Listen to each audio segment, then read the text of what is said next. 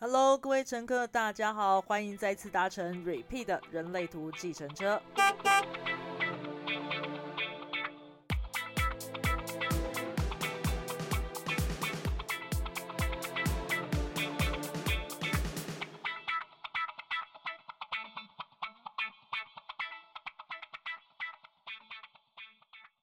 Hello，各位乘客，大家好，我是 Repeat。我们今天的人类图计程车要讨论的、分享的主题呢，哦，是这样子。因为你知道，我们很多人啊，在学了人类图之后，都会有一种感觉是：如果我小时候就知道人类图，我的人生会不会不一样？所以，很多学人类图的朋友啊，他们就会把这个知识啊，是指实验。应用在跟家人的相处上面，尤其是孩子们，因为每一个妈妈都会希望对呃自己的孩子啊，然后父家长啦，都会希望自己的孩子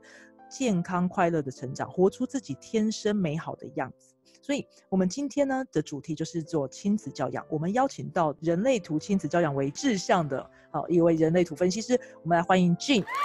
Hello，大家好，我是 Jim，然后你也可以叫我圈圈妈咪。我在 Facebook 上有一个粉丝专业，就叫做圈圈妈咪玩人类图教养。然后我是人生角色三五的显示生产者，然后我是情绪权威，然后我在亚洲人类图学院完成了一到七阶的呃上课认证，所以我现在是一个合格的分析师，所以你也可以找我做解读哟。好哦，谢谢你。那你刚刚讲说你的的这个人类图粉砖叫做圈圈妈咪玩人类图教养，所以你是圈圈的妈咪嘛？那我想要知道这样，因为我常常看到你在跟呃在脸书粉砖上分享跟圈圈的一些生活上的互动啦、想法、心得、经验。我想要问你哦，在圈圈出生的时候，你就已经开始了这场人类人类图的实验了吗？你是在他出生前还是出生后？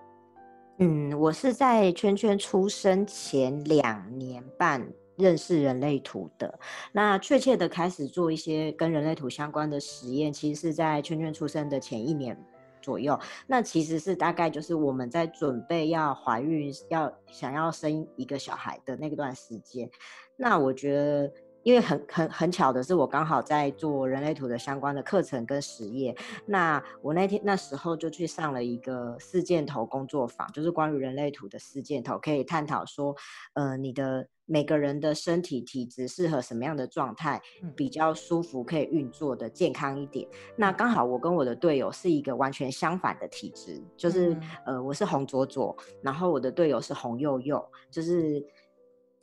简单来说，就是我是需要越忙越健康的那一种。那队友其实是一个需要放松才可以健康的体质。对，那我们当初在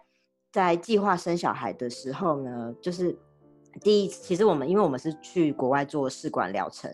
那在第一次的过程中，其实因为我太我放的太松了。嗯哼，然后我就把所有的事情、计划什么都交给队友，然后所以队友搞得很紧张，所以其实我们第一次的试管疗程是失败的，是刚好相反的状态。对，是失败，是相反的。然后呢，可是那时候还还没上课，所以不知道。然后回了回了台湾以后呢，我在第二次疗程开始要飞出去之前，我就上了这个四箭头的课程。那刚好在上课的过程中，我就发现，哎，其实我的体质是这样，然后我的队友的体质是那样。那我就回来分享给他。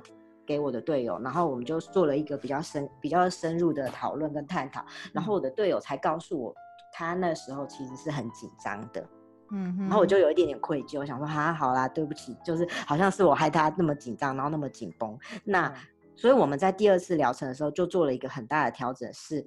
呃，因为已经是第二次去，所以相对我也比较熟悉，所以有很多事情我是可以自己处理的，所以队友就真的就是尽可能就是躺在那里没动。没没做任何事的状态，然后很放松的状态，然后我几乎是把所有可以做的、可以处理的事情都处理掉。那呃，我们第二次疗程就是成功的把小朋友带回来了，这样子。那我自己事后再去回想这这一切的经历的时候，我会觉得这是蛮有趣的一个实验。然后我还蛮庆幸，就是在我要做第二次疗程之前，我认识了人类图，然后上了这样的课程，然后得到了这样的资讯，然后我自己愿意去做这样的实验，所以我们才可以拥有这个小朋友。是真的，因为你知道，我常常在呃，因为光是这个实验让你发现说，从从孕前发现自己的身体适合什么样的状况，到孕后孩子出生之后了解孩子的状况，我觉得光是这一点就已经是。呃，已经是让所有的妈妈、爸爸们都会觉得说：“天哪，太太令人羡慕了。”老实说，因为你知道，我常常听到你说“圈圈啊，在圈圈是一个四颗电池满满的生产者哦。我我先帮大家科普一下这个部分。呃，人类图里面啊，讲说生产者占了人类的七成左右，那它是一个能量类型的类型。那这个能量类型是说，我们人类图当中有四个动力中心，生产者至少有一个。动力中心是固定运作的，那圈圈是四个动力中心，都是二十四小时固定运作的。光是知道这一点啊，你知道呃，就可以明白说他一定是一个精力旺盛的孩子。这一点事情有没有影响你？就是你知道他是个动力满满的孩子，原本就知道，和如果你原本不知道，会不会有很大的差别？我觉得会耶，因为其实。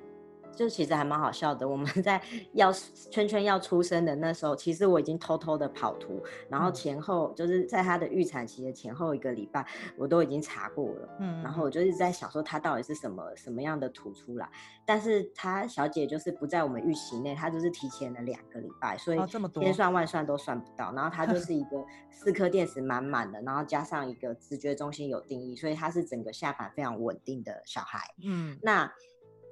还好我有学了人类图，所以我会知道说，哦，我现在要迎接来的这个小孩，他是一个，就是可能是一个体力非常好、精力非常旺盛、需要很大的活动量的小孩。嗯，那因为我自己本身只有两颗电池，就是剑骨加情绪，然后我的队友呢，他只有一颗剑骨的电池，然后他又是红幼幼的身体，所以其实相对于，其实我觉得对于他而言，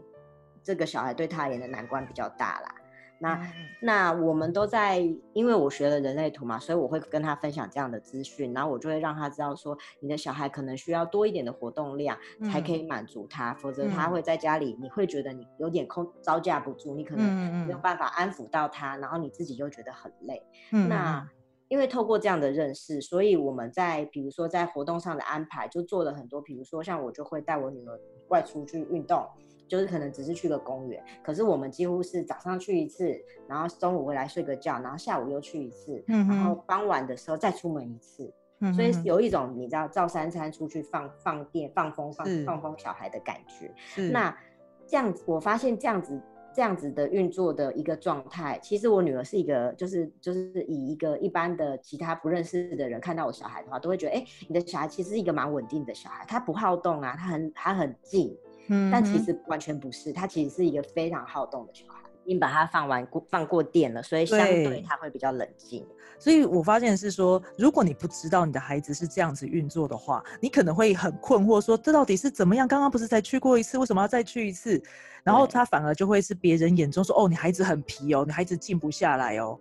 的那种感觉，那是因为你帮你知道他的正确运作方式，你协助他引导他，所以他才会比较稳定的，是这个样子吗？对我发现就是。因为有很多的之前我参加，就是我之前在举办我的教练时段或读书会的分享的时候，有很多的家长他在讨论他自己的小孩的好动，或者是让他很困扰状态。其实大部分的四颗电池的小孩，其实就是他们的活动量相对比较大。那如果他的运动量就是活动量相对够的话，其实他才可以慢慢恢复冷静。他其实是有机会，就是有办也有办法可以。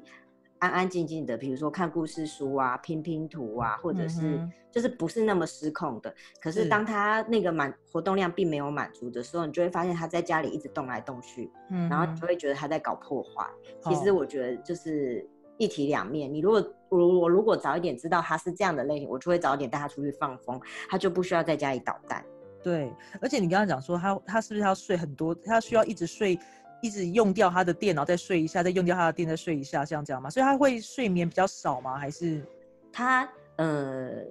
我们我观察他，他一直都是比同年纪的小孩睡觉的时间大概少大概三到四个小时左右，就是从他新生儿的时候就是这样。嗯，然后呢，比如说我们就是还是会让他睡午觉，但是他只需要他有时候只需要睡三十分钟，他就好像又是一条龙的那种感觉，就就他有他是有条快充线，很快就充满电了，好恐怖的，因为 他那一条快充线是情绪接意志力嘛，哈哈，因为他真的就是睡十分钟，或者他有一次。是，就是我晚上就是他出去玩已经玩得很累，他已经是秒睡了，回到家，然后我就觉得太脏了，我就想说拿个毛巾帮他擦擦汗，结果一擦他可能就醒来了，醒来以后呢，他就精神很好，他就不睡了，糟糕，妈妈十一二点。天哪，妈妈吓坏了哦！不该帮他擦汗。对，从此以后就是他睡着，就是不敢，就我们就不再碰他，就让他一直睡。对对对，我觉得那快充电，因为我本身没有，我觉得好恐怖。所以我可以发现是你其实是因为圈圈的设计跟你本身是很不一样的。哦，嗯，对，那我我因为我们早期啊，小呃小时候啦，我们自己长大的过程当中，我们常常会听到那种说法是啊，这个孩子生下来是来折磨我们的，会有这样的想法。事实上是因为我们不了解那个孩子跟我们是不一样的，或者他生跟其，因为每一个人都不一样。那尤其是跟我们自己可能也是不一样的时候，会觉得说为什么他不像我？为什么他不能跟其他人一样乖乖的？然后想要去改变他啦，是好一听一点是引导他，但事实上就是想要改变他。我想要知道人类图在这个当中是怎么看待这件事情的。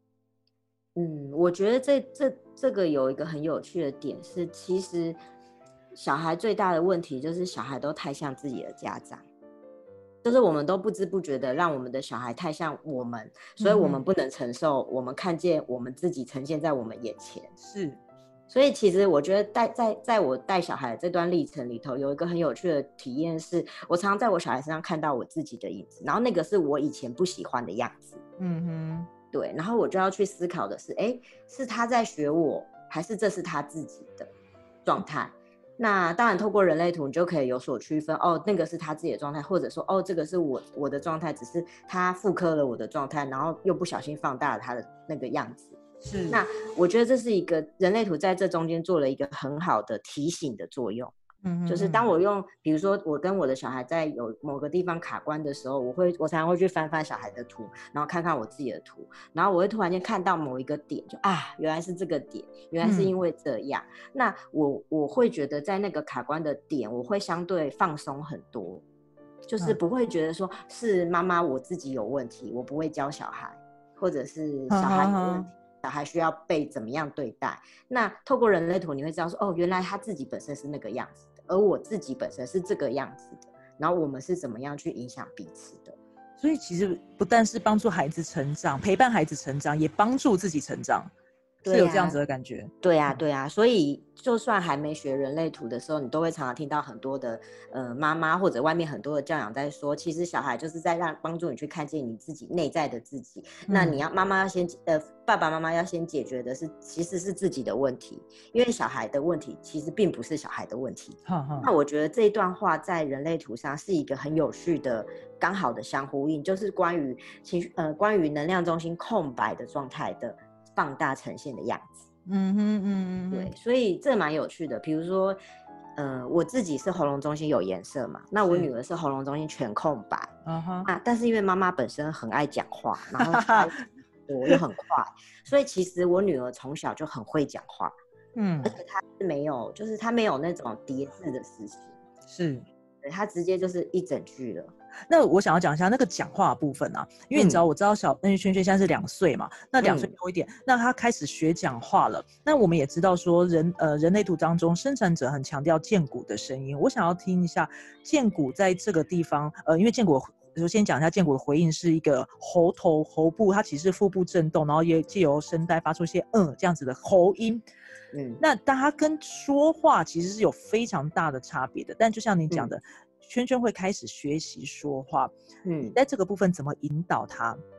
不会，他剑骨很健康。怎么样告？赶快告诉一下大家，让大家听一下什么是剑骨的声音。我告诉你，很多生产者都不知道。不会啊，因为其实我们在我自己的呃亲子教养的读书会里头，在跟很多的家长讨论的时候，我们都发现，其实小朋友的健骨，尤其是两岁以前的小朋友的健骨都非常健康。是，你怎么问他都是用嗯来回答你。但是因为他越来越大，父母就会希望他开始可以用讲的，对，所以就会慢慢的让这个声音消失了。所以比如说再大一点，五六岁、六七岁，才会有家长说：“哦，我的小孩好像没有见骨的声音。”但是其实如果是比如说像我女儿才两岁，她的健骨一直都超发达的。嗯嗯嗯。我我在她还不会完整讲出句子的时候，你可能问她说：“你要吃饭吗？”她就嗯。你要吃面吗？他嗯，他就不讲话，或者他就摇头。可是如果他是确定要做这件事，他就会嗯。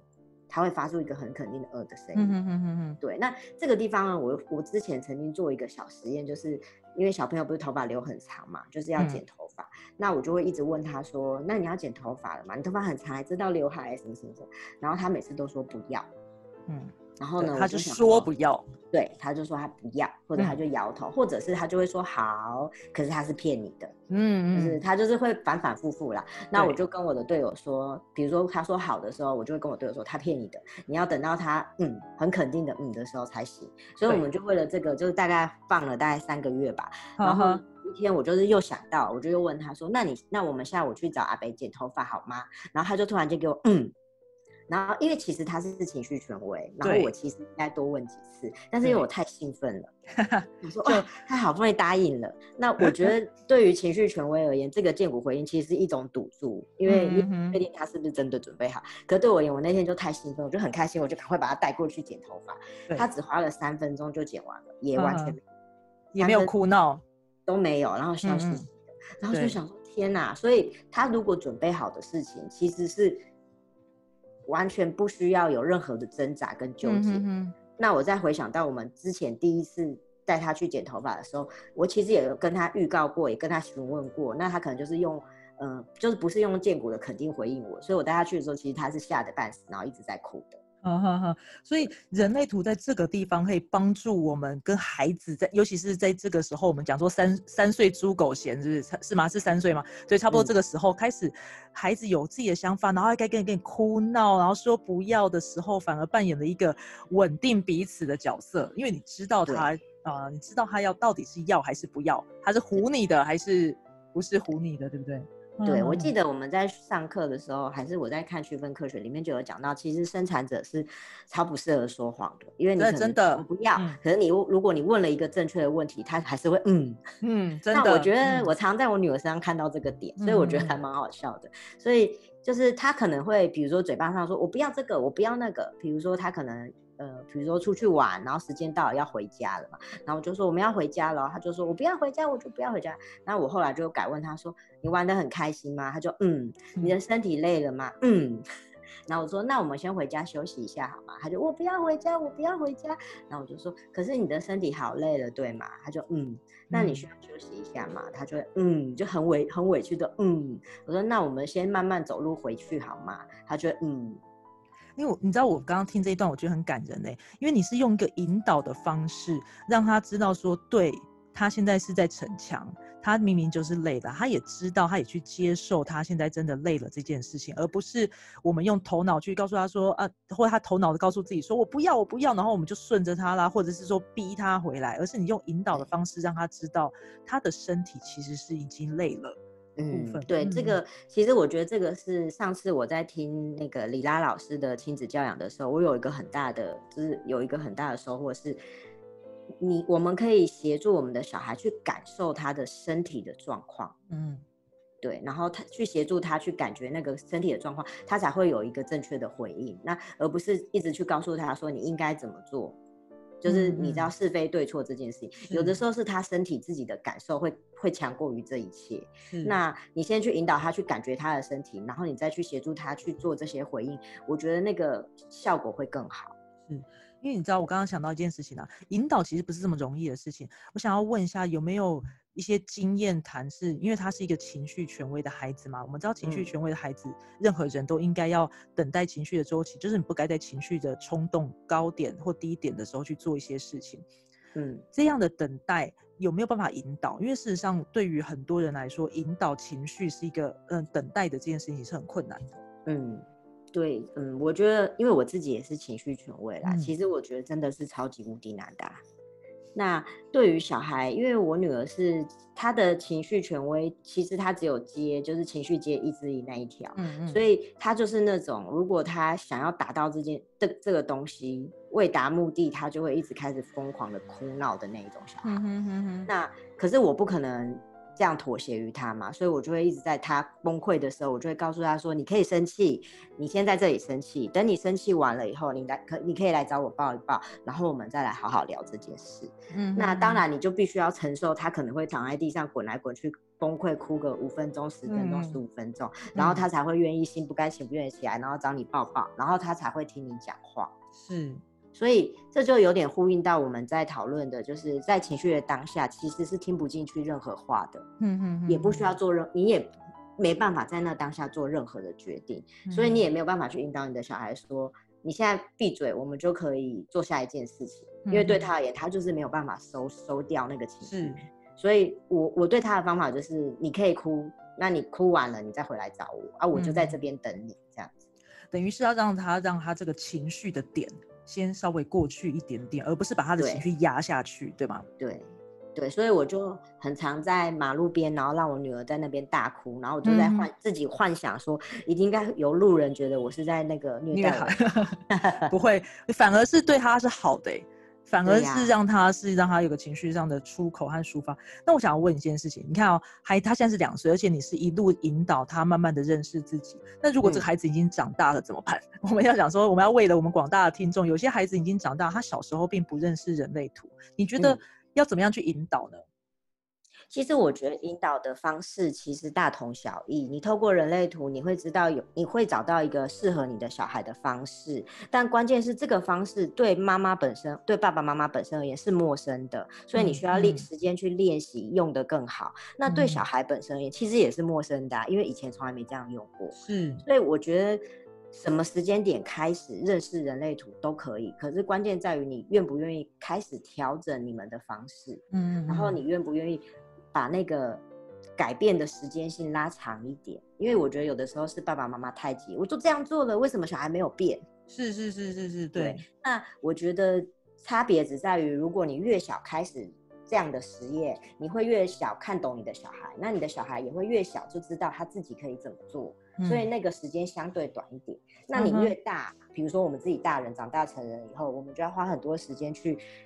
经历那段所谓的去之约之旅，所谓的没错状态，然后慢慢的重新找回自己。所以其实对待小孩也是一样的啊，因为他们比如说长到七岁、八岁、十岁、十二岁，他们前面已经有他们经历过的状态，就是已经是被压印记在他身上的状态，他们必须慢慢被拿掉，所以他需要的时间就会越长。就会相对稍微久一点，对，所以我觉得只是时间的长短的问题，但是。方法其实我觉得都差不多，嗯嗯嗯，对，只是妈妈愿不愿意接，爸爸妈妈愿不愿意接受，是因为我知道你的梦想是要开设一个人类图幼儿园，对不对？你现在自己也有成立一个人类图亲子共学空间，你那时候怎么会有这样的想法呢？对呀，我就是很想要，呃，我觉得有两个方向，就是我自己在。